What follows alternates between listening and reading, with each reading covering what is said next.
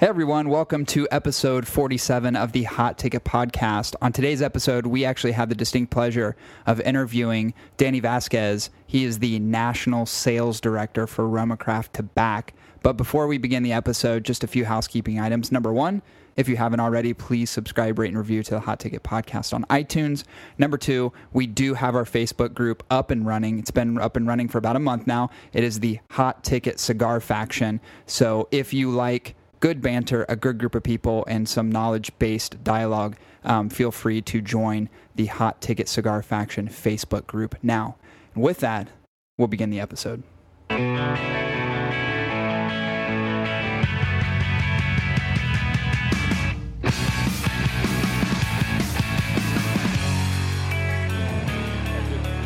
this week I listened to a couple episodes, Yeah. and I was like, I was like, man, I wish this shit was live because I got shit to say.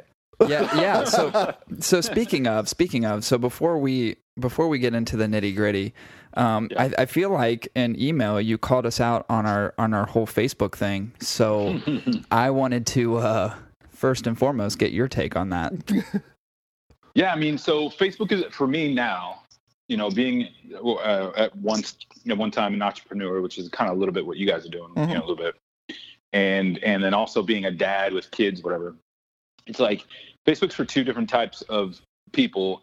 It's actually for three. It's for three different people, but one of them are is the kind of the people that complain about Facebook, which is kind of where you guys are at at the moment. Mhm. But it's like it's for the grandparents to see pictures of their grandkids and families to kind of stay together. And then it's also for people trying for companies to market themselves, right? I mean, Facebook is nothing but a marketing tool. I mean, that's all they sell ads. That's what Facebook is for. That's what it was built for. That's why Mark Zuckerberg makes his money.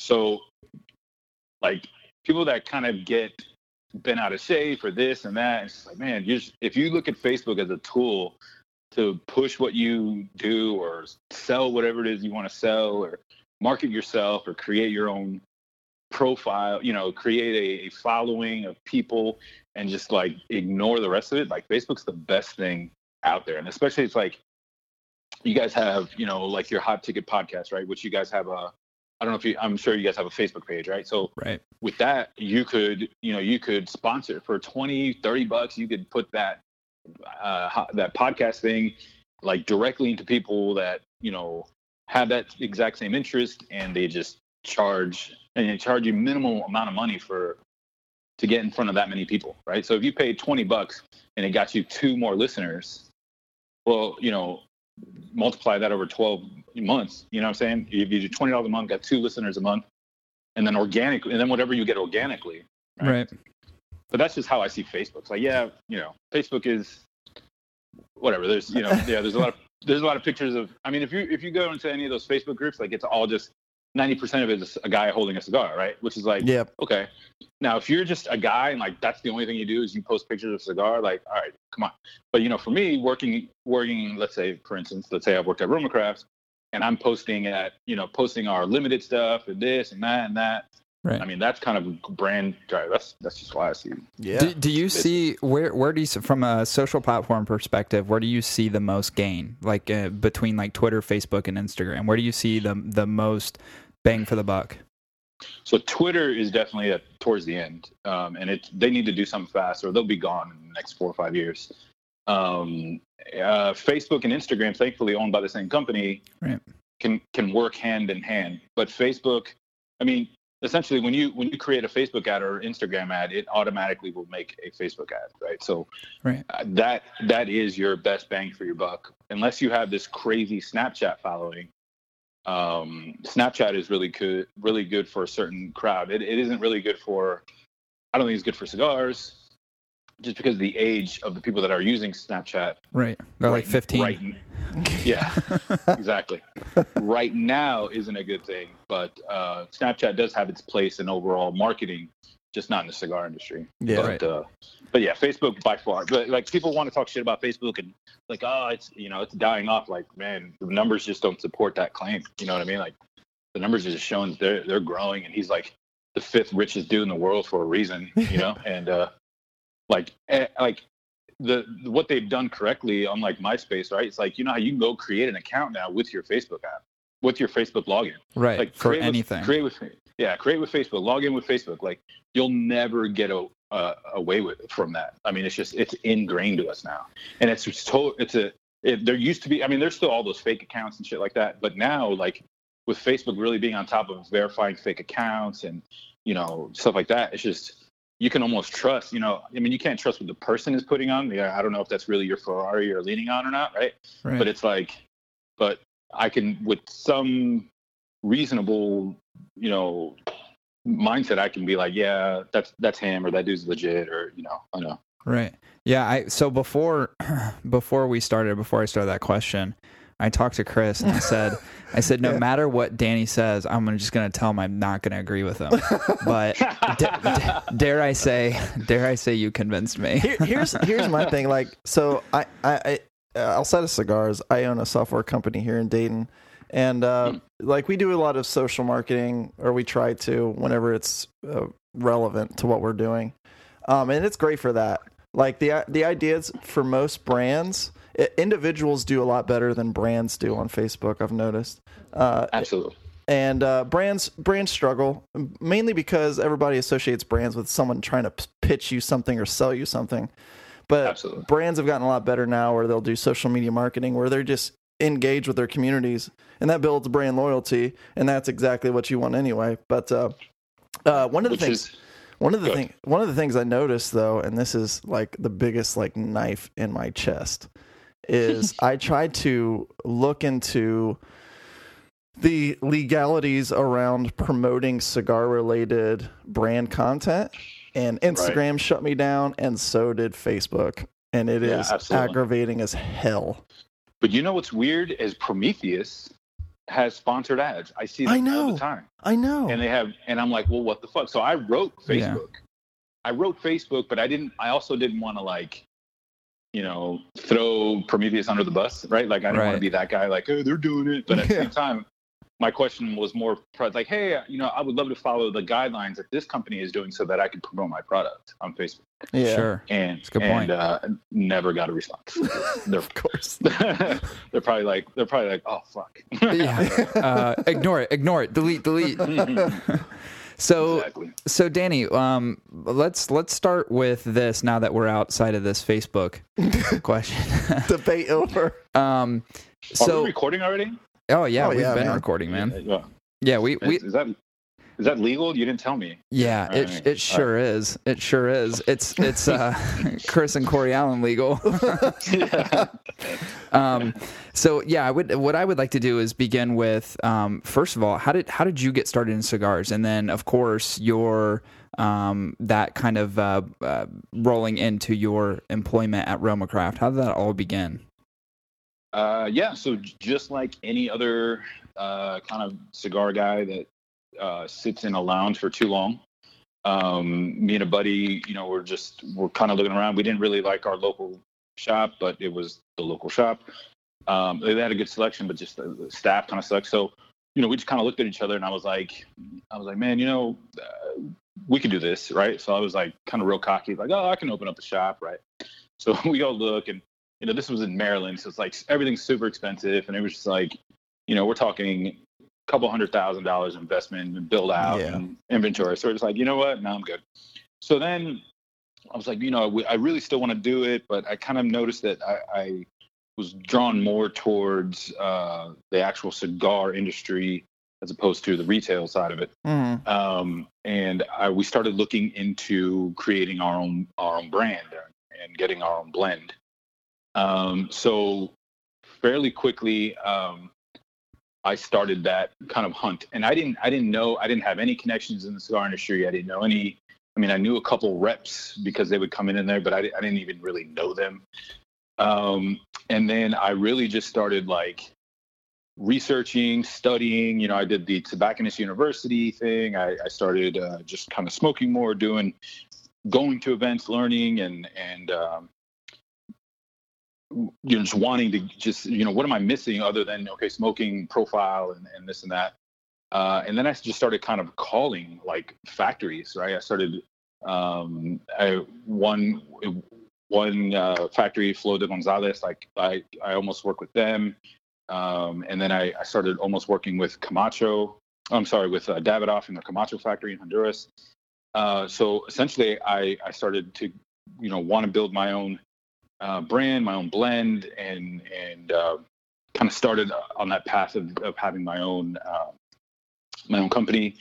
And it took me like a year and a half um, to finally be able to, you know, nail down a factory, know what I was talking about, know, you know, who the, you know, real players are that could help me out. And it, and it, I landed at La Aurora in uh, the Dominican Republic.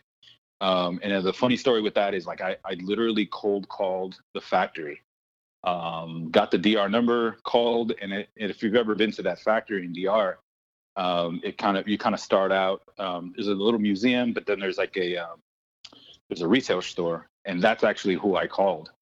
And I I called and I said, hey, um, you know, my name's Danny Vazquez. I own a net, which means nothing, right? But if you say your name, it sounds like they, they, it sounds like they should Right. know. Who you are. Yeah. So- hey, it's oh, Danny. I know. yeah, yeah, exactly. And uh, I'm like, you know, I'm, I own a cigar company, and I, I look interested in working with La Aurora to create my own brand or my own blend there. She's like, okay, well, you know, and this is all in Spanish, all in my best Dominican accent. And uh, she's like, well, let me see if Manuel is available. So I'm like, all right. And me being the Spanish guy, I'm like, all right, well, who's Manuel, right? Like, there there could be fifty thousand Manuels, and half of them are like cleaning the bathroom or whatever. So so it turns out to be Manuel Inoa, which is their master blender. He was the master blender at General Cigar for like 12 years. Um, and then that year he ended up being um, Dominican Cigar Person of the Year or whatever. Right? It was like it was like Yeah. a really great year for him. So um, I talked to him over the phone, uh, kind of you know, what I what I was looking to do and my ideas for the for the entire brand and he seemed interested, which you know La Aurora seems to be kind of good with. Um, and as fate would have it, he was going to be in DC uh, within two weeks. So instead of kind of doing this whole thing and shipping these samples and going back and forth, I just made an you know kind of an appointment to meet him at one of the events that he was doing in DC because this is I was living in Maryland, Mhm. and um, and so we talked for like an hour or so after, and you know he brought me kind of an idea of what we were talking about um, over the phone.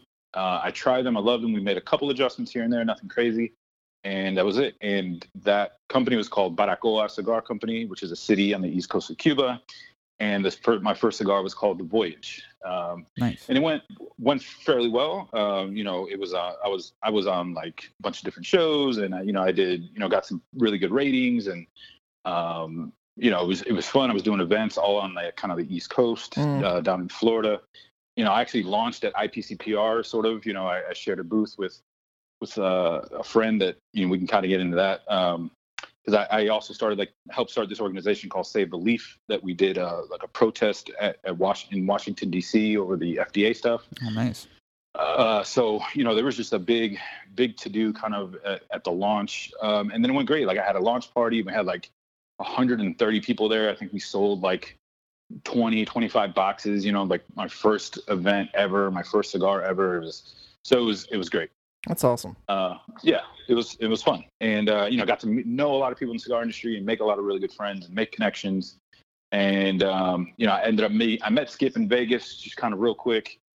And Skip, uh, for your, all your listeners, Skip Martin of uh, of Romacraft. hmm And um, so fast forward about a year after I launch, and we're no further along with the FDA um, situation, right? So when I started it, you know, and then and then um, I was actually doing the Cigar Fest at um, in Pennsylvania the week um, that they announced the FDA announced the August eighth date, and I was like, son of a bitch, right? So it's Yeah, like bad timing. do yeah it was total bad timing. So i'm like well you know do i stop or do i move forward? You know and i said well you know if we move forward um you know what what happens if in a year this kind of goes away? We know there's going to be a lawsuit. I'm like we'll just move forward. So a year into it we get an extension on you know when everything has to be filed to 2021 which is fine but at the same time i can't legally create any new products. I can't you know, make any, you know, make 10 count boxes or limited editions or, or I can't do anything. And um, that just kind of took it out of me. I'm like, well, what am I going to do? Because I had the one cigar and two different Vitolas, which was the plan to come out with it first and then slowly roll out a couple of sizes and Mhm. cigars. And, Right. Um, and uh, I just had to make a decision, right? So I ended up not going, deciding not to do IPCPR in 2017. So I'm like, well, if I'm not going to do IPCPR, then what am I doing? Right? Like that's the show to go to. That's why they call it the show. And uh, shortly after I kind of made that decision, I was like, you know what? I'm just gonna, I'm just gonna close it down while I'm ahead of the game and not in a lot of debt and just kind of just move on. I was, I was also, you know, I still had my full time job Right. and and um, I was also like it was getting big enough where it was kind of interfering with my job, but not big enough where it could take over my income, right? Mhm. So Right. I was like in a weird spot. So made the announcement to shut it down. Uh, press release went out. Went out. It was pretty cool. Skip was like the first person to reach out, and he was just like, "Hey, you know, sorry to hear it. You know, it, it was cool what you were doing. You know, if you ever need anything, let me know." Um, I'm like, "All right, cool." You know, it wasn't that was it. It wasn't like a job offer or anything. Well, they weren't hiring, so. Um, and then, as fate would have it, like I think two months later, the guy that they had working here, his name's Coy. Uh, Coy now works for um, like the Black Label uh, guys or the um, was it Boutiques Unified. Yeah. Um, well, he took that job and he moved back to South Carolina. So there was an opening at Romacraft, and uh, just kind of you know jokingly reached out to Skip like, "Hey, you hiring?" You know, and he's like, "You never know." Um, but then we kind of got serious about it. He's like, "Well, would you lit- really consider moving to Austin?" And I said, "Well, you know, if it made sense, right? Like, sure." Yeah. Yeah. Um, so with that, um, they flew me down. I ended up meeting Michael Rosales out in Oklahoma. We did some, uh, we, you know, went to some shops. We did an event, and flew down here to Austin, and I met the team. It was like a five-day, like long hangout interview process, and uh, sleep deprived me, and see how I see how I acted. And uh, and by the end of it, you know, had an offer. So um, so that was it, man. It was just you know, when I think back to that conversation with my friend uh, at the initial conversation of, hey, you know, let's have a shop, it, it seems like yesterday. Yeah. Yeah. Um, but it was like three or four years ago. You know what I mean? Like, so, um, so yeah, I mean, that's kind of my story and how I ended up here. So, Yeah. That's pretty That's cool. awesome, actually. That is pretty cool. So so um hopefully uh when I ask this question you don't say anything negative, but how are you liking it? I mean as far as being part of the manufacturer um, which Right. I know you said you you kind of gravitated towards even initially. How is it working for a brand like Romacraft? so what I'll say is it's, it's, well, okay. And not even to, cause I, don't kiss, I don't kiss anybody's ass, right? But it is, it's actually better than I had anticipated when I took the job. Very cool. So when it comes to boutique guys, Ro- Romacraft, I don't care what you think or whatever, they're towards the top of the list of those guys, right? Of, the, of all the boutique guys that are around a million cigars or well under a million cigars, when it comes to quality and price point and and all that, for me, Romacraft is always towards the top of that list Right. um, now coming to work here and actually calling the accounts um, and well even at first just calling my calling the accounts and introducing myself say hey this is not a sales call. I'm really just calling to introduce myself saying hello. You have a new contact person here at romacraft here's my information. I'll send you an email blah blah blah. The feedback automatically was like oh man you're gonna love it there. Like our customers just love love. I'm like holy cow Yeah.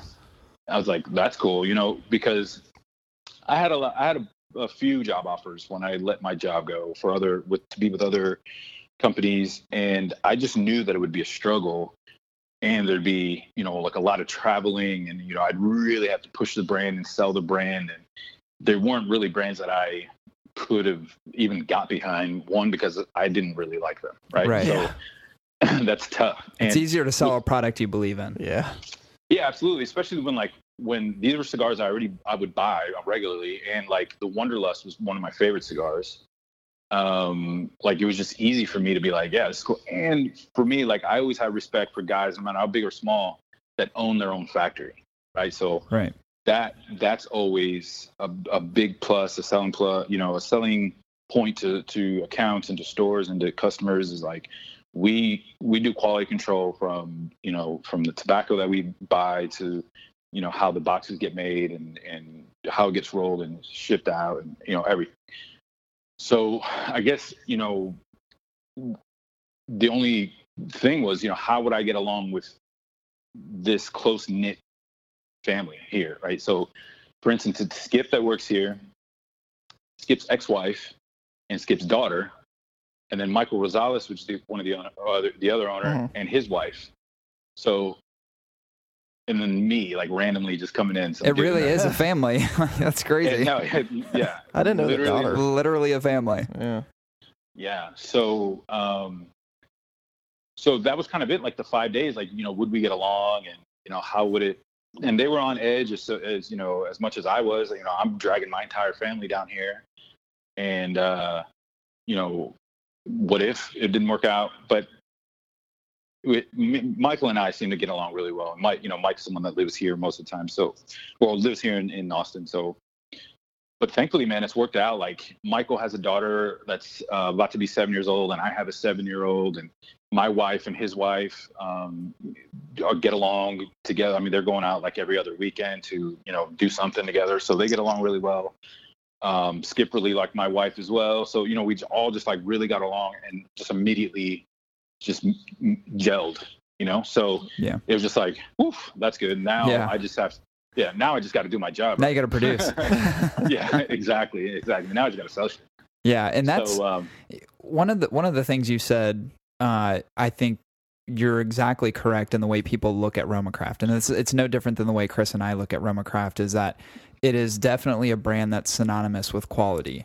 Um, I, I thought about this earlier before this call, and one of the things that every time I go into a new shop or a humidor, for whatever reason, I'm gravitated towards whether or not they sell Romacraft Yeah. and it's not it's not one of those things where it's like oh i'm just looking for Romacraft cigars i've smoked my fair share um, Right. it's one of those things where it's like if i know they're carrying the brand then i don't want to say that i legitimize the shop necessarily but i know that they care and pay attention to what they're bringing in and i know a lot of it is um, you know numbers right? How many sticks can i sell through? But usually Right. and typically when i see shops that are carrying your guys' brand they're carrying a bunch of other good stuff too they really actually care about what they're bringing in and it's not just hey let's let's fill the shelves with whatever.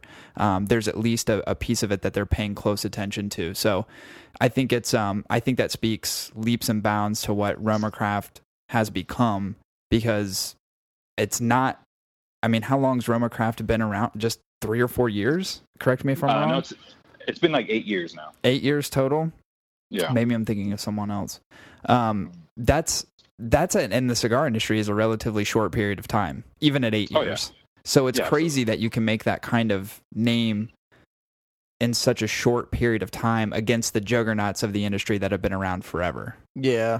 Let's just get it on the table right now. So uh, we have a like literally one like tobacconist shop that's actually worth a fucking damn in our area. yeah and uh, I, I occasionally go in there. I don't typically go in there, but I do go in there, and I always ask for like the same stock that they never carry, or they say they're out, always out of.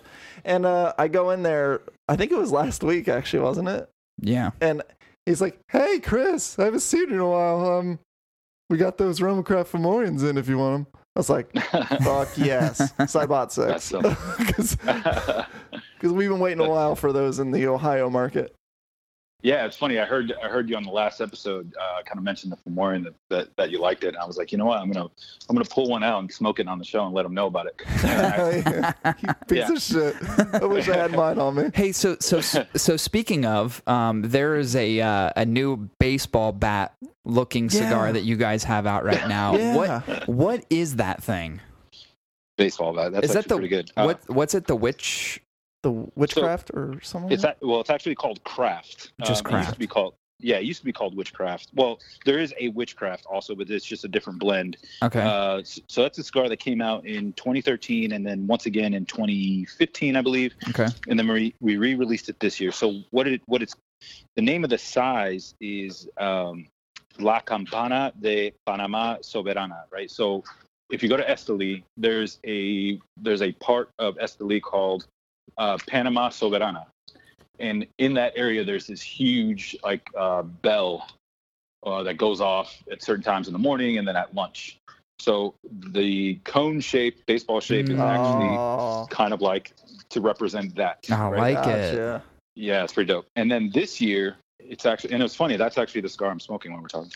Um, this year, it is actually the Neanderthal uh, blend, Right. but but then it's uh, the Candela wrapper on it, Oh, and and then a, a Pennsylvania broadleaf on top of that. oh, that's so it's sweet. actually Yeah. yeah, you'll you'll see you'll see Candela on the foot and a little bit towards the top, but it's actually a, an entire leaf, and then another entire leaf of broadleaf on top of that. So, um, yeah, and it's it's completely completely made by hand, no no molds on, on this one. Um, so that's kind of the big another kind of craft thing um, Right. that that that we do. So it's actually pretty good. I mean, it's our it's our strongest cigar to date. Um, I think a little bit, you know, has to do with the Vitola, you know, getting that much Right. oxygen, that much oxygen at the at the at the foot, and then it concentrating towards the head, uh, the Yeah. crown. In the, yeah, it's a it'll it'll put you it'll put it on you. But, yeah, that's a uh, jolt to the face. yeah, exactly. Exactly. But uh, yeah, that one we made uh, 2,000 boxes, 10 count, 2,010 count boxes, um, and sold out of those to retailers in about two weeks. Um, Damn. wow. and they had like a metal sleeve on the box that were made by Wicked Anvil. Wicked Anvil is a, a company that makes a bunch of ashtrays and do a lot of stuff in the cigar industry. They've actually handmade a lot of the stuff here at, at headquarters. Um, and they made that metal sleeve and then they're individually numbered as well. So, Very cool. um, yeah. So what's, what's funny is like this cigar was the same price. It was 70, you know, it was, well, it was a MSRP of $150 a box um, back in 2013, and it's the same price now. And now we're using Candela and broadleaf on it. So, I mean, it really isn't a huge moneymaker. It's more of a, uh, hey, here's the shit we can do. You know what I'm saying? yeah. So it's it's really to, to promote the brand, and retailers were selling out of them before we even shipped it to them. So it was a good problem to have, and, and we've been, you know, I've been fielding calls for the last month asking about them or trying to get more or whatever. But I'm like, yeah, we don't have. right. Yeah, when it's that's gone, awesome. it's gone. At least you're not Mhm. doing the Gurkha route where they had their announcement. I think in the last year or so, it's like the million dollar cigar that's gold leafed. Oh my gosh. Yeah. It's like Yeah. Jesus. Gimmicky yeah, stuff. come on. Well, Uh, you know, D- Daniel Marshall has a gold leaf um, cigar that people swear by. Isn't that the? I mean, yeah. I- So I've seen I've seen that one all over the Well, place. I know this one was dipped in like some hundred fifty thousand dollar bottle of like wine or something like that, That's crazy. like infused with wine. I'm like, oh my god, so ridiculous. Some asshole's gonna pay that for it. yeah, exactly. So, so one of the things, Danny, that um, you mentioned earlier, as far as like the price point, the value overall, that Mhm. I think that's one thing with Romacraft. I, I, I feel a lot of people appreciate. Um, what I'm wondering is, is what kind of impact for you guys the FDA regulations is going to have, or has it yet, or do you find that the model of which is in place currently? You guys can be a little bit shielded from some of the harshness of the regulations. Well, I don't think anyone is going to be shielded unless you have a predicate date cigar right before Right. 2007. Um, it'll have a so I mean, if if it doesn't go away at all, there's no change. It'll have a significant impact on us. I mean, there, we have no predicate date cigars, um, no blend that was out before 2007. Um, you know, we are actively um, redesigning the the cliches or the you know the packaging to be able to work with the required uh, warning labels for the for the boxes. Right. Um, I mean, I think right now that'll be the biggest impact. Which, you know, whatever. You know, like I'm okay with a warning label. Like, if you does it suck? Yeah. But hey, how about we put warning labels, but you let us make whatever we want for the rest. You know, Seriously. leave- now, Right. now leave us alone, right? Right. So um, for right now, that's the biggest impact. Um, if nothing changes for the lawsuit, if they never exempt premium cigars uh, from from the regulation, uh, man, it could be tough. I mean, again, but we don't know what that cost of of uh, testing would be. Right. Um, obviously, the the filing is not the expensive part; it's the uh, the testing itself, testing. right? Right. Right. You're right. paying Since it we don't have a- Right. Since we don't have a price quote on that, it's hard. It's hard to say. You know, Right. but if it if it's five thousand dollars a SKU, maybe Oh, we figure it out. Yeah, that's You know, true. maybe if it's a hundred thousand dollars a screw Yeah, SKU, then- like yeah, forget it. All we got to do is find Trump smoking at least one damn cigar or cigarette, And we're and we can golden. get rid of this FDA regulation. so the, a lot of people have brought that up to me, right? So and and just because I was kind of in it for a little while, Trump actually doesn't smoke cigars, and he's not a real big he's not a big cigar guy. His kids are. He doesn't have anything against them, but he he doesn't he doesn't know shit about cigars. Right. So the, a lot of people have said that. I'm like, ah, you just, you know. Uh, and then one thing that Trump has against us too is he's really anti-lobbyist, um, which sucks because you know then we could just well, well let's put a lobbyist team together and try to grease some wheels. And he's like, yeah, he's not into that either. I'm like, son of a bitch. Right. Yeah. So.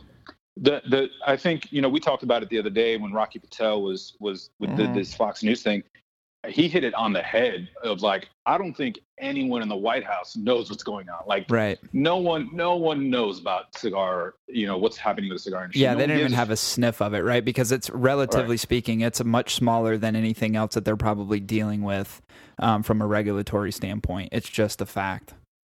It- absolutely. And and if you think about, you know, what uh, 30 million or whatever the number of million cigars a year in the US, I mean, it's kind of a drop in the bucket to cigarettes, right? So it's like Yeah, they they're not even noticing and, and it's like, you know, Which is that's to me almost the the more troubling part is like if it's not having that kind of major impact, then why why is it why is it caught the attention of something like cigarette smoking or vaping? Well, how are those things all lumped together when if you just look at a little bit of research and you just have a, a, a basic understanding of what premium cigars are, you would know that they are not at all the same as the other two, not even closely related. Right, and that's the problem. Is like it's it's ignorance, but how can you be ignorant of something you're about to pass a law on? Right. Yeah, you know, no. like that's what confused. Like- that's exactly what I'm saying. Right. That's what confused me. Is like how how are you even how are you going to even support something that you know nothing about? It's it's just weird to me. Yeah, Yeah. I, I don't know. yeah, that whole thing's frustrating. Well, I, I will say this in in Roma Craft's favor, if for whatever reason, you know, uh, associated costs of testing um, cause a trickle down effect to the consumer, I feel like the fact that we're it's it's a luxury for us at this point to be able to pay seven or eight dollars for a Roma Craft cigar. But I really do feel a lot of people, and I'm one of those people. Not that I want to see uh, increased cost.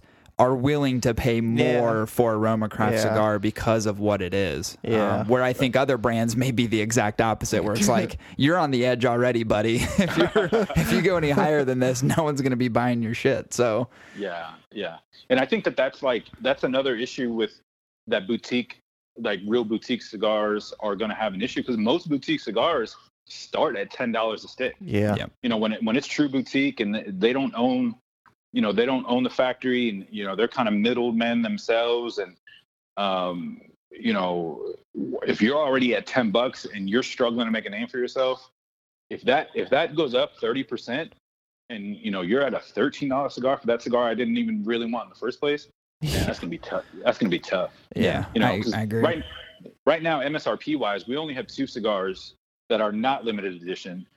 You know, in our core line that are ten dollars and twelve dollars, and those are the Neanderthals that are Mhm. you know, me, you know, just have a bunch of different tobaccos in it, and Mexican San Andreas wrapper that's just kind of at a premium right now, and um, but everything else is is you know nine bucks and under or Right. like right around. So, you know, yeah, if we did a if we did a twenty percent increase there on our on our sales, or even if like I said thirty percent, you know, we'd be now hovering around the ten dollar mark, which you know could could uh, be maybe justified. You know Right. um, by hopefully you know quality and, and you know consistency and, and stuff like that so but it still would suck either way Yeah, yeah. I don't. Obviously, no one wants that to wants any of that to occur because I think what you would get, and I don't know. You know, you kind of stated exactly what it may represent for you guys, but let's be real. If a lot of these things happen and they don't get reversed, or the or the regulation doesn't, or there's you know no nothing amended as far as what's currently in and stated there and today, there's a lot of brands that are going to go away. They're either going to be absorbed by other larger brands or they're just going to go away. Um, as Right. you kind of mentioned about what you were doing, you know, it's it's there's I think there's a lot of that out there and uh, it would be unfortunate because I think there's a lot of really great cigars. There's a lot of really great brands, um, and then there's ones that aren't. You know, there's ones that I, I guess by attrition may be a good thing, but um, Right. there's certainly others out there where it's like, man, I'd hate to see that go away. So it's it'll be strange. I think the next couple years will be kind of weird when you see, you know, if people start to go away or whatever happens. It's I think it's going to be there's definitely changes going to occur. But how badass is it going to be if we do like a cigar prohibition, man? Where it's so underground and we're like finding these like little places and back alleyways like meet up in these basements to smoke cigars. Speakeasies are, or the speakeasies are making a return. Pretty much. just just all cigar. Yeah, Uh, and I, I'll tell you right now, man. Like, uh, I got kids to feed, so I'm down. I'll do it. I'll go. Yeah. Like, Yeah. I'll, I'll definitely head up the, uh, you know, the the black market uh, cigar thing, yeah. or or you know, we you know, you you have a software company who's like, you know, we'll do like a Snapchat for cigars, like, hey, these cigars are for sale, and it's going to disappear in the next 24 hours. Oh shit. Yeah. Ooh, You know what I'm saying? I like where your head's at, Maybe. Danny. Yeah. Oh, hey, and nobody take my idea. Like, Yeah. No, no, no. yeah, Yeah. That, that's patent pending right now for everybody who's listening. Already trademarked, copywritten. you yeah, know, already I, type that shit up. I feel like the old school, you know, where they used to um they used to take uh cars, trunks, whatever Model Ts existed back then during Prohibition, right? And they put all the the glass containers and they're running them up through the hills of Kentucky and shit. and they're all smashing and breaking. The good thing about cigars is really kind of hard to ruin them. So Yeah, I feel like um I feel like that's a possibility. I'm I'm down with you, Danny. I'll be a part of this revolution. It's like a cigar mafia, dude. I love Yeah. it. That's so funny. So Romacraft as a whole has been around for a little while, and it sounds like the way that you described um, your inception in the cigar industry isn't all that dissimilar from what I know as far as Skip's inception in the industry. I know a little bit less about Mike, but Skip kind of started with a similar interest. Like he really liked what cigar smoking was, from what I know, and then it kind of materialized into what exists today. So Skip owned a store down in Galveston, uh, Texas, um, called Chief Hava, and um, no, no, called uh, Hava Cigar. Hava like Havana and Hava Mhm. Cigar. His name, his Instagram name is Chief Hava. Anyway, yeah, yeah. Uh, um, and so he he owned a shop there, and then that it actually got destroyed by a hurricane, and he just like he lost everything Yeah. uh, in the store. So then he ended up uh, back here in in Austin, uh, and he was working for Dell. Now the way the way I mean, is that what you guys want, like an origin story, or yeah, If you yeah, want to. yeah, yeah. All right. So then uh, Michael Rosales was actually kind of the first one to already be in the cigar industry. My, Rosales had a, a a brand called Adrian's, and he was actually you know sourcing the tobacco in Costa Rica, uh, and and having a um, a factory there making them, and then you know they were getting shipped to the U.S. and um, he was just kind of doing his rounds. He was kind of uh, what really well known around Texas, um, which you know, aside from Pennsylvania and like New York, New Jersey, like you could probably make a cigar career here in Texas if you did it right, right? But um, so he was doing okay. Um, stuff started getting a little more expensive in Costa Rica, so he ended up going to Esteli um, and looking at you know getting to know people there and and and uh, you know looking to source tobacco and you know different different things there in Esteli, and um, he um, starts just kind of meeting different people, right? And uh, Esteban, our uh, our ma- our I guess master blender or whatever, um, yeah, that's what he is, master blender in in Nicaragua. His brother actually that now runs um, NACSA, which is where like Steve Saka gets his stuff made. Um, he, him, and Michael kind of you know met, and um, he was leaving the com- the factory where he was working, and him and Michael had a conversation about coming to the U.S. and and making cigars, and uh, Mike was like, you know, I don't know, you know, let's we'll we'll talk. You know, it's like that was that was he didn't really know how to work it, but it stayed in his head. Anyway, he comes and does Michael back in the U.S. is doing an event or is, is visiting a store and and talking to the owner, and the owner starts talking about you know wanting to do a house blend for them, And Mike's like, well, you know what? I have an idea. What if we had a roller come in here and he rolls for you all the time? I'll get the tobacco, you know, I'll source the tobacco and then, uh, you know, just they did their little business deal. And the shop owner was like, hell yeah, let's do it. So that was that was Raul, which is which is Esteban's brother, and uh, and he they came in, they were doing it, and all of a sudden it turned in from that store to two stores to four or five stores, and then it was kind of traveling to hit you know a couple different states, Yeah. and and it was just really working out well. And then, as fate would have it, Skip and Mike met at a store, and Skip kind of you know asked about getting a blend made and and stuff like that, and Mike was like, okay, you know, let's let's try. And I, I'm sure I'm skipping some steps here, but uh, remember, I'm the new guy. That's cool. But uh, you, you'll get the you'll get the uh, you'll get the gist. Um, and and then by this time, Michael had met Esteban, obviously through Raul, um, and goes back to goes back to uh, Nicaragua, and they make they make the some samples of of what is now Cro-Magnon. Uh, and he brought those back to Skip. Skip liked it, and then Skip's like, "All right, I want let's do it. Let's sell a thou- let's do a thousand of these, and we'll do them in bundles." And um, at the time, Skip was really, you know, in the cigar what what the cigar industry, um, I guess, social media at the time was. Skip was actually one of the bigger names in it. Him and Steve Saka were already kind of in this community, especially like on Reddit and and some other like cigar forums. hmm I mean, maybe not Reddit, but like forums like that. Right. And uh, he sold all thousand of those cigars within a couple hours. Jesus. So, so then the next one was like a five thousand cigar order, and this is all being done after Esteban gets out of work because he was working as um, at a cigar factory in Esteli, and then um, it was getting done as her. So the first Roma Craft uh, factory was actually Esteban's house. Yeah, I, built I a- heard they were hanging what the hanging leaves in like the bathroom, like where the tubs at. I heard, I heard, uh, I heard I don't know about hanging. of that. I know they they were storing like they had or you know, storing, yeah. had- yeah, they were bare. You know, they had their their bundles of, of leaves and stuff there, and um, they actually built like a, a a factory in the back out of concrete. You know, they had rollers and um and everything was there. it's which is it's, yeah, which it, it's still up, and they have like the Romacraft logos on the wall that were like kind of spray painted on, which is real cool, like stenciled. Um, and we went to visit that, and um, matter of fact, there's actually still tobacco in there too. But uh, so that was just kind of it, and it snowballed. But at, you know, at this time, you know, Skip was still working at, at at Dell, and Mike was still trying to get his hustle. And you know, at, at one point, you know, at some point along the line, they're like, okay, you know, we are we going to do this at the next level or not? So Skip ends up leaving Dell and goes down and goes full time in Nicaragua. So he lives in Nicaragua now yeah, that's what I uh, saw. which is pretty crazy, right? That Just is to crazy. kind of like know that dedication and like just know it's going to work to the point where you're like, fuck it, I'm going to go. Yeah, he's in the thick uh, of it. I mean, he's in. right. That's like, that's like the the the heart of it all, which is crazy. Right. So, uh, you know, they have that factory and then they quickly, quickly outgrow that factory, especially after their first IPCPR, which was in Orlando.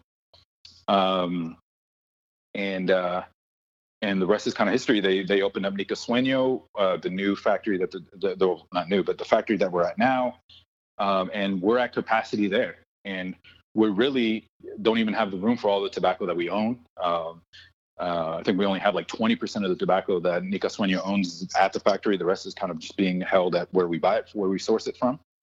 Um, and it's just kind of grown and grown from there. Uh, so Romacraft went from, you know, bundles only with no bands to retailers like, you know, we really want to see these in boxes. So people, you know, so, you know, Skip got boxes created.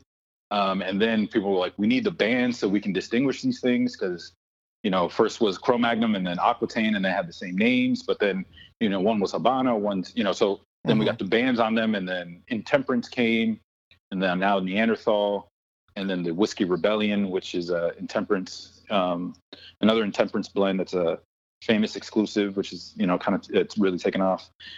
I Um, it's just kind of all snowballed. And uh, what's what's amazing about the whole thing is I'm the only sales guy, right? So it's like Michael's. The, I don't count Michael as a sales guy; he's the owner, right? So he's he's owner. He does all the traveling. He does the events. He kind of visits the stores as he can, and I handle the kind of the day to day account um, management, and uh, that's it. There's no outside sales force. We don't have brokers. We don't advertise.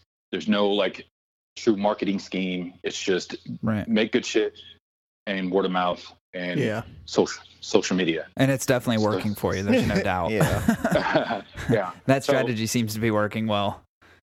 Well, right. So like, why fuck with it? So, um, uh, you know, our, our we have a capacity to do 1.2 million cigars a year. We are at exactly 1.2 million cigars. One million of them are Roma Craft. 200,000 are a couple other brands that we make, like Postania and Fable. Yeah, I like the Um, Postania brand actually because I had it uh, a place called Smoke on the Water in Weston, Florida. That's where I picked Yeah. one up, and it was delicious. Yeah, it's a guy, um, Mike uh, Stepankevich out of uh, Dayton, oh, Deltona, Florida. Mhm. he owns a shop called uh, Cigar Hustler, which is real cool. Um, so, you know, we're we're at capacity, right? So, like, when it when you say what's funny when you were talking about like stores that you know, not that it legitimizes a store, but I get what you're saying. Like, you see Roma Craft and they're like, well, it looks like these guys must know what you know something. Right. Um, it's be, it, another reason for that is because we're kind of selective with our stores, right? We only have X amount of cigars that we can sell, so it's not like we can be in a thousand stores. Right. And we, I mean, we probably, I, we absolutely could, but then one, we don't have the capacity to give everyone, you know, that support or to be able to have enough cigars and throughout all the lines for all those amount of stores. I mean, we already have back issues as it is because of broadleaf, because of Mexican San Andreas, like I was saying, and uh, it just wouldn't be a good thing to be at that many stores, right? So, you know, we're at about three, about 350 stores in the U.S. So our job, my job, is really to maintain that relationship, make them happy, customer service, and then make sure they get their their stuff that they need. Help them with their uh, inventory and their back ordering, and just making sure that they know, like, hey, this is going to be on back order for a little bit. How are you guys doing? I know you sell really well with this, and you know, go back and forth and just build that relationship. One out of trust between me and them. So they're like, you know, Danny's not, trying to pawn off some stuff that they can't sell, which fortunately right now there's, we don't have anything that we can't sell, which is ridiculous. Right. So, Yeah. um, and, uh, and, you know, that's kind of where we're at now, man. And, and to go back to Esteli and, and go with Mike and Esteban and skip to that, um, original, uh, factory at Esteban's house, man. And to see their faces, like they were just kind of like, just smiling, laughing, like, "Hey, remember when we did this? Remember when we did that?" It's like, man, it's you know, just yeah. to where we're at now. You know, and if, if anyone has seen like the pictures of headquarters here, man, it's it's beautiful build out. Uh, Nica Sueño is a beautiful factory, clean and just. I mean, it's just a really awesome place to work and to um, to go visit for sure. Yeah, it Um, seems like you guys are doing it the right way. And, and I commented to you when we talked uh, the other day or, or end of last week about the headquarters location. I was following the build out on Instagram, and uh, I was like, "Wow, that place looks fantastic." I don't. I mean, I really don't know it. I don't really pay attention to a whole lot of other manufacturers as far as like those things go, like facilities that they own, um, unless Right. they're factory facilities. But just like the headquarters that you have down there, and it just looks so awesome. It's it's it's almost like. Um, I I love the traditional aspect of cigars. I do, but I also like the progression into you know where it's at now, and then of course where it could be in the future. And I feel like Roma Craft is is kind of in that space right now, which is really cool. And, and all the way down to you know you guys outfitting that new headquarters location. It's very cool.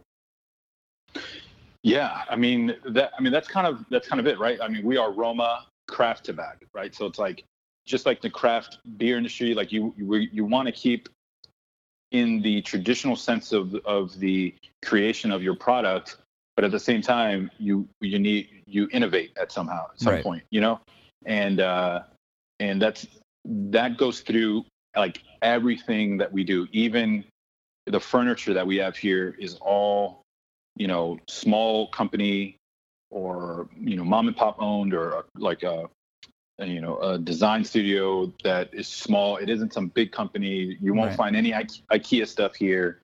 Um you know which i love ikea but i'm just saying like Yeah, um we know what you mean. yeah uh you're just i mean it's just you know craft kind of breeds craft, and uh, you know we've been able to be you know meet a lot of guys. The craft beer here in, in at headquarters is you know a ridiculous, ridiculous collection that's really neat. So the the idea, you know, one of the things you were saying, like you don't follow other other companies, is well because you rarely see them post Right. from No. their headquarters. Yeah, they never Right. do. They really never do. Yeah. You're yeah, exactly they're right. not going to. Yeah, they're not going to post pictures of their of their headquarters or their offices because they're, you know, that's not super important to them. That you know, it's, it's about selling the cigar and getting it done, which I get. There's nothing wrong with that, but at the same time, if you have that to offer, also, Right. um, It's like a we, s- I, yeah. I do about two. No, I do about at least four or five tours a week. Yeah, that's um, of crazy. Headquarters. Yeah, so it's like it's it's great. Um, you know, sometimes it's like really bad timing, but you know, you you, you understand. You know, you created Yeah, this monster, you're, right? So you you're gotta- you accommodating it. Yeah. it. Yeah. So Wait till You know, we we come a- bug you. yeah, seriously. hey, we're right Yeah. here. like like damn it. No. Uh, uh, yeah, you guys would fit in, in in Austin with that hair and those beards. You, you guys Yeah. would totally fit in here.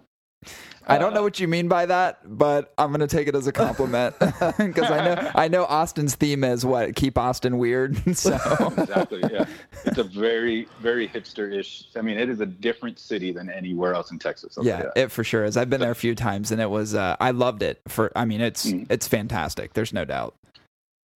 yeah, it's a huge mix. Like I always say, like if you like giant F three fifty trucks or Raptors or these giant trucks, you're in a cool space. But if you like the Toyota Prius, it w- it's here for you too. You know, Yeah. it's like, it's like it, Austin runs the gamut. It's pretty neat. Yeah, it was pretty cool. Yeah, I mean, you would get that. I feel like anywhere in Texas that bleeds over, but I feel like Austin's one of those um, kind of all-inclusive, accepting cities, which is Mhm. pretty neat. So, so what is um, Danny? What's the next progression for Roma Craft? So you me- you mentioned a 1.2 million uh, sticks as far as uh, capacity yearly. Right. So, what is the next progression? Are you guys looking to expand that capacity, or you, or what's what does it look like? So, as I said, you know, we've we've outgrown our factory in Nicaragua. So, um, and it's it's like in Esteli proper, right? So the idea would be to get a bigger facility, um, and one be able to house more of our own tobacco uh, there. One, so we can kind of keep an eye on it, right? Just Right. make sure it doesn't go to somebody else or whatever. Because Esteban spends a lot of time going through bales of tobacco to make sure he's getting the one he wants. Right. Um, and that's one of the things you have to do in good old Esteli is make sure you didn't pay for this bale and then pick up this other bale, right? So, Yeah. Yeah. um, if you can bring that in house, that's that's great. Um, as far as expanding more production, right? So, like, let's say we wanted to go to 1.5 million cigars, which is n- not many more, right? That's that's well, that's 300,000 more, which is almost 30 percent if we're doing 1.2 million, right? But let's Yeah. say let's say we're doing a million, we want to go to you know 1.5. That's that's a 50 percent increase. Yeah. So one, you have to have the workforce at the factory, right? So there's a cost associated to that. And then and then you'll also have to make sure you're in a position to be able to uh, create all the packaging for that, and then also you know have the ability to sell all that. So it's Right. something that we're going to tread lightly on. You know, we're not looking to kind of uh, 50% our our production that quickly Right. but obviously, you know, a slow production up um, is almost inevitable. Um, but uh, you know, right now it's really more important for Roma Craft to just kind of be comfortable in their space Right. um, and and uh, you know, being able to house all our own stuff. Uh, right now, it would be better. And uh, so that's kind of the next, you know, one of the next big projects. Um, as far as company goes. Um, as far as cigar wise goes, you know, we were talking about the 2018 craft that has just kind of come out. Mhm. Uh, soon we'll be re releasing the uh, Black Irish, which is a it's it's kind of our unicorn, right? Uh, last year we did 60 boxes of it only, and oh, yes. it's it's it's probably been like the number one requested. I probably I probably answer questions about it four or five times a week. Um, and what it is, it's our Cro-Magnon EMH.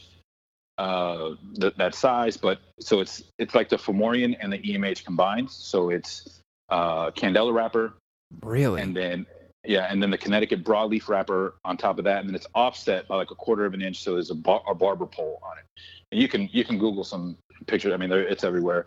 Um, everyone kind of goes crazy for those, um, but we're only doing hundred boxes this year, and uh, and it's like the demand for it is get- probably nobody even saw it coming last year. Yeah, so are you going to do a bidding war on that? All right, first bid. I got first bid.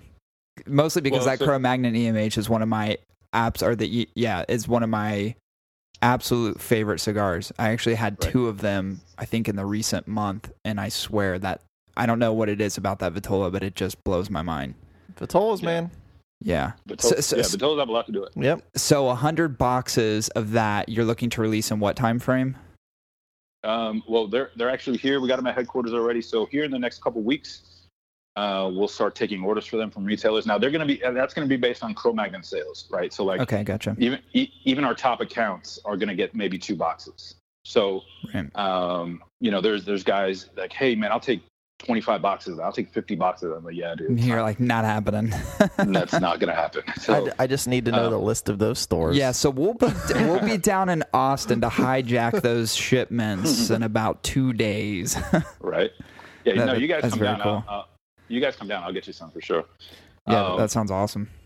And then in May, uh, we're supposed to be having we're supposed to have what we're calling a mastodon, uh, and this is the Cro-Magnon mandible, but in a box press. Ooh, I saw that. Would I that be your that. first Yeah. box press then? No, uh, well, it would no, no. We have a, in so since that'll be a limited, we don't have a box press in the core line, Right. but we do have some box press in the in the limited. So we have like Revenge in the BA, which is the five by fifty four box press. Okay. And then we have uh, uh, Aquitaine and Cro-Magnon blockheads. Um, those are obviously um, uh, what do you call it? What are we talking about? Squared? What do you call it? Uh, Yeah, box, box press. Box press. Box press. There you go. And so what we did was, what, well, not we skipped it was we they took the four and a half by sixty uh, mandible and box pressed it, Jesus. and you know it's like ah well it, you know here's what I'm gonna tell you if if you don't believe that a vitola will affect flavor and strength of a cigar, get a mandible and try to get a mandible box, Box press. press. And it's a No, no, four. well- the, so the original mandible is a four by sixty. So that's a Four- fat yeah, four and a box half- press. Yeah, it's a four and a half by sixty. Yeah, it's a short little fat fatty, and then we box Lord. press it. But get get an original uh, mandible, and then get a mastodon and smoking, you know, on different days or whatever, and you'll you'll notice the. di- I mean, I had to put mastodon down. I had to put it down. I was just like, wow, this this is kick me in the stomach, you know. So yeah, uh, make sure you. And then in June, uh, hopefully a little later, I, I would love to save this one for IPCPR. Uh, we are releasing a cigar called Sabretooth. Uh, Sabretooth is going to be kind of the Aquitaine version of the Black Irish. So it'll Oh, be, yeah, it'll be the Aquitaine EMH, uh, which is a Habano wrapper. And then underneath that wrapper, though, will be Ecuadorian Connecticut and then offset again. So it'll be a barber pole. So you'll have your Habano with a barber pole of Ecuadorian Connecticut um, underneath that. And those are those are delicious. Those are those are really, really good. Um, the Mastodon and the and the Sabretooth, there's going to be a little more availability to those, not much more than Black Irish, but um, but look out for those, man. Those are going to be awesome. Yeah, definitely. Jeez. I mean, everything in your Mhm. lineup is fantastic, but now you've got me salivating. So, Yeah. the good You thing know, I have and- a few in my humidor right now. Right, no doubt. Like the the those things like that are are driven to kind of produce uh, awareness of the brand, right? Like I don't want to live off of our LEs. That's kind of like how a company starts to to die off, right? When they right. you got stores that only want your limited edition stuff because you know whatever but um i think it's it's really cool it, it, it brings awareness and it's like man you know if you like that you should try the ecuadorian connecticut and the Yeah. habano s- separately by themselves and then Right. you know you could you know what you smoke because it's hard to appreciate a i've said it on on facebook and a few times and um, there's a there's a, a Romacraft fan, fan group called Degenerate Weasels, and I posted on there one time. I was like, hey, um, I was like, you know, it's hard to appreciate limited edition stuff if you don't smoke the core line stuff. right. Oh yeah. How do you how do you know that's any better? Like Well- you, you just don't know. Well, I'll tell you this, Danny. We only know the traditional stuff because that's really all that's available in Ohio. So some of that limited edition stuff, minus the fact that, um, you know, the last time we met Mike, actually Mike and Skip were both at an event, and we met both of them. I think a couple years ago. There was a few 16. limited edition stuff that they brought with them, which was really cool. But um, outside of that, they're carrying the traditional stuff. So really, around here, this is what most everybody knows. Um, so, in, and the fact that there's so much love around the traditional stuff and not the limited edition stuff speaks highly, highly of Roma Craft as yeah. a whole. Yeah, no, absolutely. Like, um, you know, it's kind of the the same deal when you know when I talk to a store, and you know they they give me a decent like core line order. I'm like, hey, you know, we have this limited edition available, and they're like, oh, really? I didn't even know. You, I'm like, how do you not? You know, you don't know. But I'm like, okay, well, I get it. You know, that's kind of my job to help you know help inform you, and you know, and they, they'll take the limit because our limited edition boxes usually come in 10 or 12 count boxes. Right. Uh, the the Fomorian's the only one that comes like in a 20, still comes in a 24 count box. But um, so you know, it's easy and it's an easy investment for them to you know buy a box of that and try it out. And then what happens is they buy that limited edition cigar, they sell it at their store within a day, and they're like, "Crap, I should have bought more." And then they're calling me back like, "Hey, can I get like five more boxes of that?" Like, dude, Sorry, we're out. when out. we say limited, yeah, that's exactly what happened. Because you know, some companies are like, "Oh, this is limited edition. We only have you know ten thousand boxes." Like, dude, that's not limited. That's not Yeah. limited at all. That's So, normal you know, production.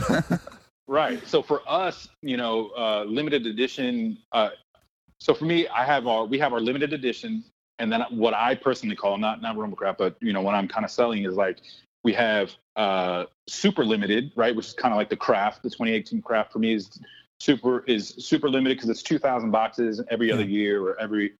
And then there's hyper limited, right, which will be Black Irish, Saber Tooth, Macedon, and it's like, you know, you have to you can try you know if you if this works well for you you know try this and I, and um i kind of lost the point where i was going with that but uh those are those are the like diff good yeah yeah, you're talking about limited things that I editions. talk to store. yeah yeah Yeah, and that I, I think I think um, I agree with you as far as I've seen a lot out there where someone says or describes a limited edition, and then it's like, man, I can I, I, I've had access to these for an entire year. you know what I mean? not not a matter of a, a couple hours or a day or two days or Oh. whatever it may be. So Yeah, that's the point I was getting at, right? So like our, our regular limited editions could be between 300 boxes a year, 400 boxes a year of a different cigar, you know, and then hyper limited, like the Black Irish is 100 boxes, right? So, and then and then also it's not first come first serve with those. So you know, if I if I have a box of Revenge, let's say, just because that's like one of my favorite limiteds, and a store calls and they're like, hey, we have Revenge available, blah blah blah, like uh, they'll either you know pass or or not which happens sometimes, which I think is funny. Now, Black Irish, there's like no one is passing on Black Irish. No one is passing on craft. No one is passing on any of these. yeah, So um, when we say limited, it really is limited. yeah, which is which is awesome. Well, you guys are creating. Uh, one, I think you're doing a couple things. You're you're creating a lot of intrigue around some of those things, and two, um, you're I, I like the idea of, of limited edition simply for the fact that I look at um, I- don't want to say an enhanced version of what already exists, but it gives some somebody something a little bit different. Um, that's a little bit more sought after, and and I never look at those things. I know a lot of people look at limited editions like gimmicky or whatever. I, I've never Right. seen them that way, and we've had this discussion before.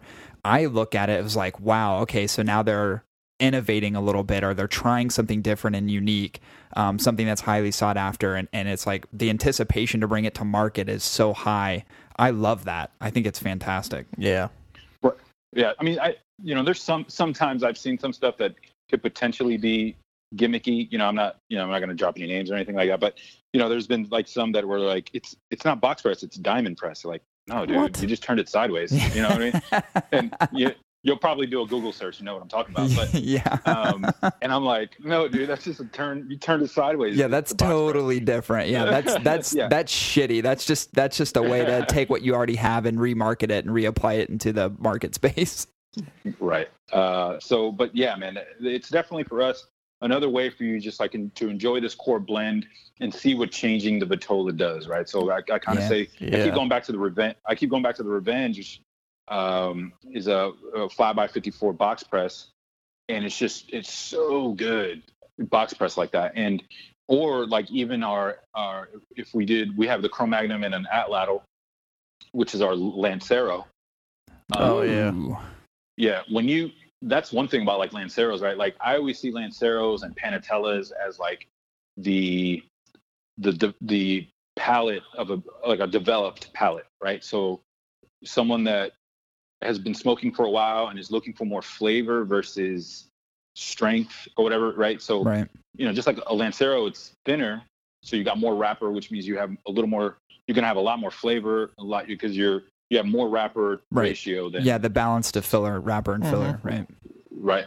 So uh, when when we get into stuff like that with ours, um, it's just so good. Like we we do the Panatellas and and the Lonsdales with these smaller ring gauges, just are so tasty. Like they're just so good because um, my you know I have a lot less oxygen going in there, so I'm breathing in more of this uh, more of this amazing wrapper that we spend so much money trying to get, and uh, it's just it's so good. So yeah, I, I'm but with got- you there. I, I wouldn't know that if I didn't smoke the regular stuff regularly. Yeah. Right? So Right, of course. if I didn't smoke Cro, Cro-Magnon regularly, if I just went to a Cro-Magnon LE or Lancero, I'd be like, oh, that's what that's what Cro-Magnon always tastes like. It's like, no, dude, Uh-uh. Totally different. And then, right, Yeah, they're all totally different, and then I love that too. And, and I like that you make the reference to um, to something like a Petit Lancero, or you know, we're we're we've talked about this a, a lot here recently. As far as like a couple of my favorite Vitolas are like Petit Coronas, and it's Right. you know I like the idea of being able to smoke for a while,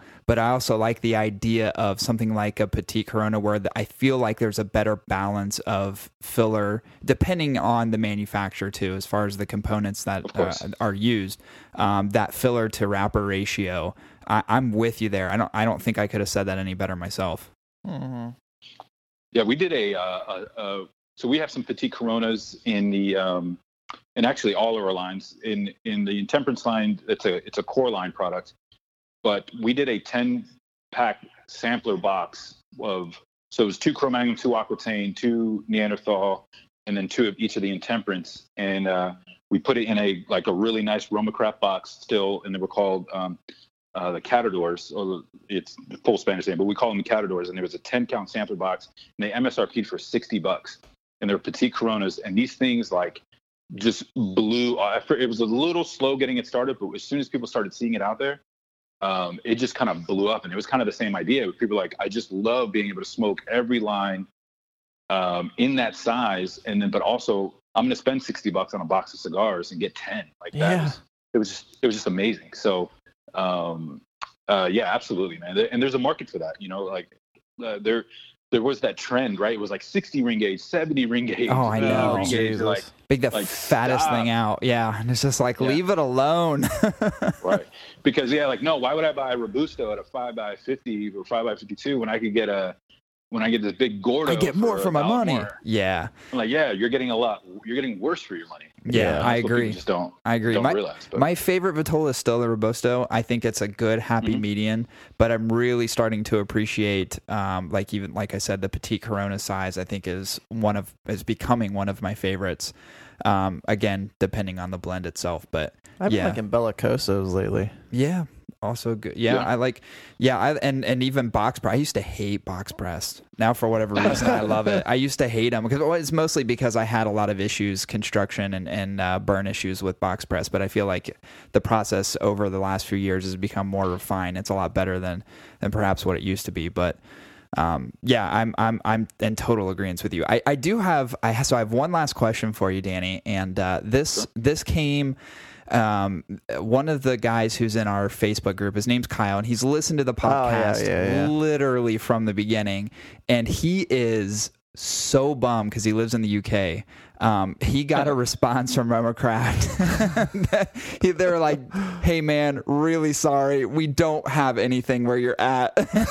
and because Right. he's he um, he always listens to the podcast, he's like, "I'm so bummed I cannot get my hands on Roma Craft cigars." So for Kyle specifically, what's what's the best route for him to actually buy your cigars? Is it online retail? Are there places maybe close to him over the? What is what what does your global presence look like as well? So we are we are pretty big in Germany. Um, so Kyle, if you're listening, there's a guy named um, Delay that owns a cigar shop in Germany, and he will ship Um, and what's cool about Germany is we actually have four cigars that aren't available in the U.S. At, in Germany. Yeah. Um, Is the Wunderlust one of I'm sorry, those? two, yeah, two cigars actually. Uh, Wunderlust and Neanderthal. Neanderthal in three sizes in Germany that are not available here in the U.S. And then Wunderlust, right, that is available in three sizes as well: uh, Bellicoso, Toro, and a Robusto. Right. Um, and so uh, that guy will ship. Um, unfortunately, so when it comes to the European market, we sell to distributors, and then those distributors handle going to the store. It isn't like the U.S. where we, Right. you know, go we go directly to store. Um, so I don't know exactly our stores, you know, what our stores are there. Michael would know better, but still, Sure. um, being in the UK, I, I don't know, but online ordering is is definitely going to be, you know, and especially if, if you reach out to some stores here in the US and you're willing to pay shipping to you, they'll- I, I know a bunch of guys that'll ship to you. Yeah, sure. Um, I, th- I think that's I think that's where the barrier lies is ship because I, I felt I felt so bad for Kyle. I'm like I kind of want to ship him something. I was like, ooh, that shipping charge isn't gonna be too great. Well, and then yeah, I mean, and then you still got to deal with customs when it gets Right. over there, right? So Right. like, So let's say they open, let, let's so let's say they open your box. they're gonna be holding it. Yep. Right. So, um, you know, definitely, definitely try try Germany uh, to get those in. So, Wunderlust, which you've seen, I'd say like fifty or sixty percent of those end up back in the states anyway. Um, that's why you see them kind of all over social media here in the U.S. Yeah, I was wondering like, that because I knew that that was a uh, overseas kind of exclusive, but I've always Right. seen people smoking them in the U.S. and I'm like, how is this possible? So that makes Yeah, sense. they're yeah they're buying them. You know, and it's it's uh it's not bad, man. It's like 400 dollars or four hundred euros or something like that for a box of forty. Right. So I mean, yeah, you're that's still not bad getting it- all. it's not bad and it's like i said you know at the beginning of the podcast like wunderlust was my favorite cigar before i started working here at Romacraft, um, or my favorite Romacraft cigar before i started working here. So uh, i loved it. I bought a box from delay in germany before i started working here and um, it was it was great. You know i got it in about a week. Um, but uh, but yeah so that's kind of what happens. And in even retail stores here in the us are buying them from germany at 10 bucks a stick and then selling them for $20 a stick at their store or in sampler boxes and guys are paying for it and they're buying them so Yeah. um you know uh, I, i'll get retail stores about once a week say hey you know how do i get that wunderlust you know the one with the blue band i'm like you can't you know well i can't sell it to you um but you know here's how everyone else is doing it i'm not telling you to do that but, you know Yeah, there, Uh, there's a path if you're willing to go down it. yeah. right So, so I lied. I do have. Um, before we let you go, Dan. I know you're busy. Um, I do have one more question for you, and that Mm-hmm. outside of the Romacraft line, what is your all-time favorite cigar? Oh my god. Um, the all-time favorite is like that's a hard one. Um, I'm a big Opus X guy, um, and it, and it kind of changes. Like, like I'll have this is my favorite cigar ever, and then like a year later, like no, this is my favorite cigar yeah, ever. that, yeah, that's us. We do the same. yeah. yeah. Um, but I think if I had like a go-to, it would like just no doubt in my mind that I'm always gonna love it is the Opus X Lost City in Robusto. okay. Um, it's pricey for sure, but but it's just it hits my flavor profile. It it's the size that I love because their their robusto is a little different. I think that one's like a, a five by fifty two or five point two by fifty two, some some kind of weird like that. Yeah. Um, and it's just like it's just perfect for me. Um, I love those. Uh, Padron 26th anniversary is very very close. Yes. Um, yep. uh, That's a great stick. and then and then like out of the, like the kind of norm like that and and i'm actually i'm actually good friends with matt booth and it's such that they're not making anymore Oh, is Room the Uncle 101. lee yeah room 101 uncle Mm-hmm. lee um that was like one of my favorite cigars ever and uh if i ever see it at a store i buy you know i'll buy whatever they have and kind of keep it um it was that it, that one was just really good and for you know being made in honduras and everything it was just like you know not that there's anything wrong with honduras but it's just um there isn't there aren't too many that I love out of there, and and that one was one of them. So right. Very cool. whatever. Yeah, very cool. I like it. Well, Danny, this has been awesome. Do you have? Are there any events, any anything that you want to make sure that our listeners know is is coming forth? I know you um you mentioned a few cigars that are coming up, uh, some of the limited edition stuff as well. Anything else that you want to mention? Um, Mike Rosales is on the road. He will be in uh, Maryland at the beginning of May, and then Pittsburgh the second week of May. So anyone listening in those areas, um, you know, definitely hunt him down or, or watch out so you can meet him, and then just ask him all kinds of questions so you can bug him, and uh, and and you know just just you know smoke what you like man and, and just give you know roma roma craft is is definitely we're gonna have something for everyone's wheelhouse right? And you know if you if you like it you know great and and explore the rest of it. You know there, there's some guys that be like oh i just you know i only like the Cro-Magnon like dude if you like that Cro-Magnon blend you try the habano wrapper and stuff like that. But um Right. i mean that's kind of the, that's kind of the stuff we have now. Um uh, going on and, and just kind of follow us, follow Romacraft on, on Instagram. Skip's always posting like the new stuff that's coming out. I think he even posted the sample blends for Craft 2019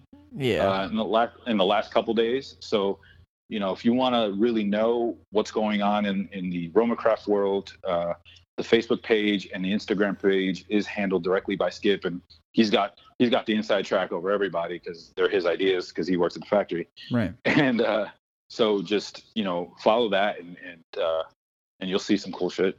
Yeah, there's no shortage of information, especially on Instagram, because it's so there's your Instagram, there's Skips, there's Mike's, and then there's the companies. Um, I Right. I'd like to say that I I follow all four of them. You're welcome.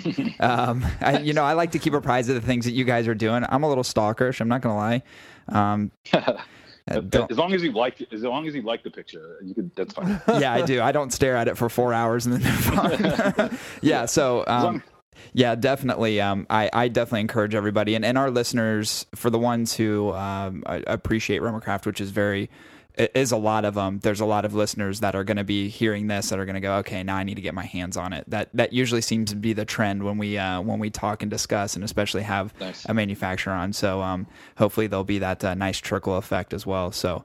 Um, Danny, this has been awesome. Thank you so much for joining us. Yeah, man. Um, especially on this wonderful Friday. Hopefully, it's as beautiful in, in Texas, which I'm sure it is, um, as it is here in Ohio. So, Oh no, thank you guys, man. I really appreciate uh, you know uh, being able to come on and, and talk to your audience and hopefully shed some light, more light on you know what Romacraft does, what we have coming, and um, yeah, I hope you're right. You know that that this kind of piques that interest of your listeners to go out there and and really try Romacraft. And you know, Kyle, I'm sorry if we're, if we're messing with you right now.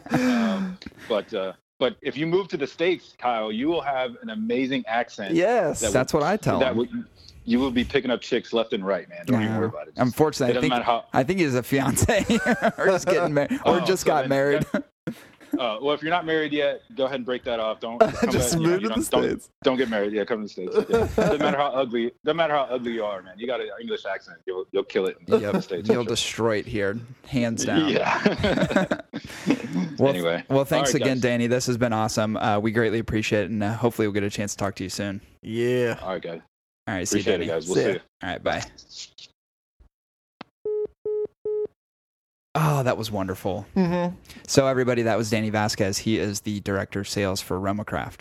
So, we appreciate Danny having. I'm so being, uh, used to just on. talking belligerently and just like screaming, and Yeah. then like I get real somber and like uh like really humbled and like really just chill Yeah, when we get interviews. It's cool though. yeah, I, I love it. I love it. I absolutely have a, a, blast doing it. So, hopefully, everybody enjoyed that. Um, before we end the episode, Hey, we're gonna what time answer-? What Yeah. time is it? It's a, it's a give me one hot minute where we answer your questions In about 15 minutes. in about 27 f- minutes. Well, actually, in this episode, we really got to hustle. Yes, we So do. We're going to go quickly. Daniel Smith, to purge or not to purge? That is the question. Of course, you purge.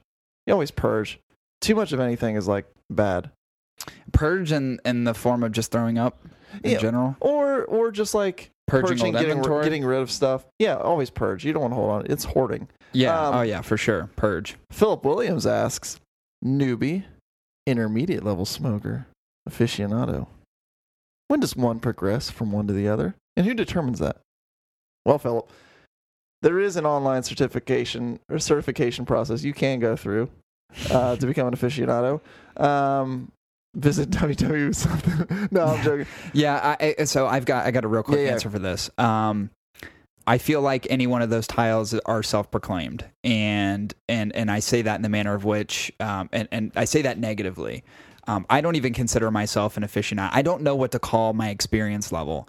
I know that I like what I do, and I spend as much time as I can learning it and enjoying it, and being enthralled by the experiences and immersing myself in the industry and the culture as a whole. Um, I don't know that there's a specific name you can put to anything, um, aficionado or pro status, whatever it may be. I feel like if anyone's going to coin that term, it's going to be a third party that's going to say what you are as opposed to being self proclaimed. But most of the people in this industry, if they call themselves a cigar aficionado, it's obviously and I self would say proclaimed. it would be uh, it, you can't you can't claim education as being an aficionado either. Right. Um, you know, like what they say in school, what you learn in school is one thing, but what you experience in the workforce is an entirely different thing. Right. Plus, I think a much broader perspective and understanding of things comes with trying as much as you can. Of course. Like it, whether it's traveling, going to different countries, I think it's just the idea of being as well rounded as you yeah, possibly as well rounded can. as you possibly can. Yeah, There's a lot of people who claim they're cigar aficionados who use knowledge and experience to downplay other people's knowledge and experience. And as I understand the term aficionado, I- think those people are just fucking assholes. So I don't like to give them a title that is that prestigious. They're just cunts. But Philip, I am for sure an aficionado. All right. Kyle Fitzpatrick, oh buddy, There's our Kyle. you're, you're poor wunderlust, man. I hope you can get some in Germany. He asks, uh, is trying to learn uh, or am trying to learn to retrohale worth it? And does it make a big difference in tasting flavors in the cigar? Well, I'll tell you this, uh, Kyle. I've tried retrohaling and it burnt the shit out of my nose. Yeah, so I retrohale every once in a blue moon, but I don't retrohale on cigars that I know are going to be Like a peppery a- cigar. Yeah, so something that I know has got like two Nicaraguan fillers in it. I'm not trying to retrohale. I think a lot of people retrohale um, more to try to draw in. Obviously, there's a lot of senses in your nose. A Yeah. bunch of what you taste is what you smell, and vice versa. So I think that's the idea of people use or, or retrohaling when they're smoking cigars.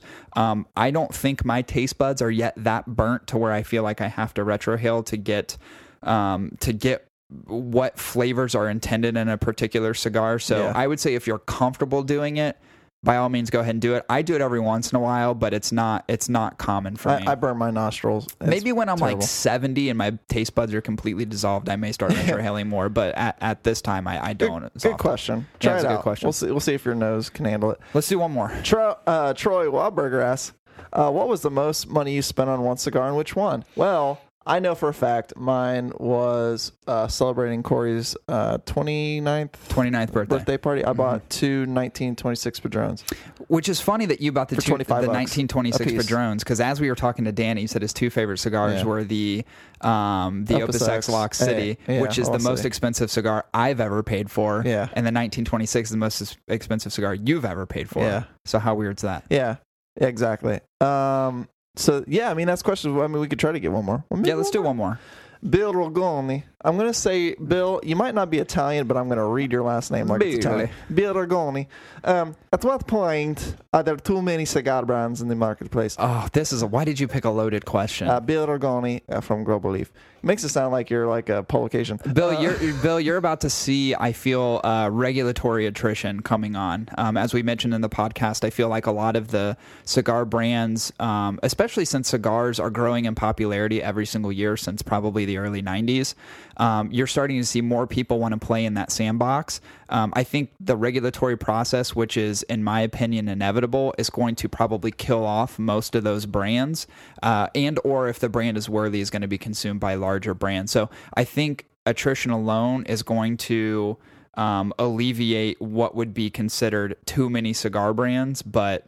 Um, I like the idea of new things coming on our market, especially if it's innovative. So I don't know that there's necessarily a number that I could quantify and say that's too much. But what I can say is um, I think naturally a lot of those are going to dissolve over the next Yeah, few years. and in a simple analogy, I look at like cigars, like alcohol. There's top shelf tobacco, and there's like bottom shelf cheaper shit. Unfortunately, Right. we see a lot of boutiques, a lot of ones we've worked with that um, done reviews of the cigars, where they go through cigar brokers and they get basically bottom of the barrel shit. Yeah, they get mainly- what's left over Mainly after everyone takes of either sub- supply and demand, Right. Uh, they just can't supply them with the better shit that is already being uh, bought, or they're being outbid by the big giants that are already out there. Right.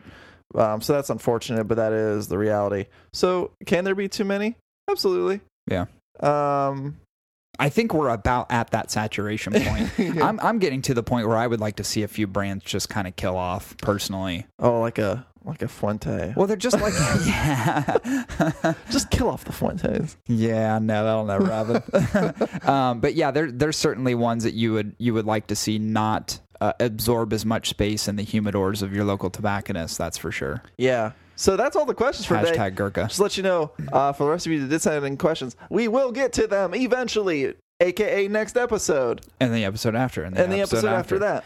Yeah. Um, so as always, we greatly appreciate everybody listening. Chris, how can they get a hold of you, Oh sir? man, it's always a loaded question. You can find me on Instagram where I post nudies and uh, model photos of my cigars and goofy shit where I try to build innovative cigar products. yeah, if anybody hasn't looked at Chris's Instagram here recently, go check it out. It's very that's Pul- Pulitzer Prize winning right there. I love it. Um, or Nobel Prize. Is it Pulitzer? Pulitzer's like books, right? Maybe it's Nobel Pulitzer Prize. sounds German. I don't want any part of that. Yeah, not Panzer, Pulitzer. Oh. I think it probably is German. Um, you can reach me at the Hot Ticket PC, right? Or is it the Hot Ticket Pod? Hot Ticket, Ticket Pod, Um, on Instagram, and you can also join our Facebook group, which is the Hot Ticket Cigar Faction. Yeah. Um, and please, as always, remember to s- subscribe, rate, and, and review on iTunes. We're also available on Podomatic and Stitcher. And- Thanks everybody Oh, for got, listening. got one more thing. yeah. And this is kind of like a surprise episode that we never told you was happening. And secondly, there is some way cooler, well, not cooler, other amazing shit that'll be coming up on future podcasts. oh yeah, we've got some like great some stuff coming up. fucking, like crazy shit, dog. Crazy shit. Yeah, me. yeah, we rolling. Um, so again, thanks everybody for listening. This is episode 47, and we'll be back at you next week. See you. Bye.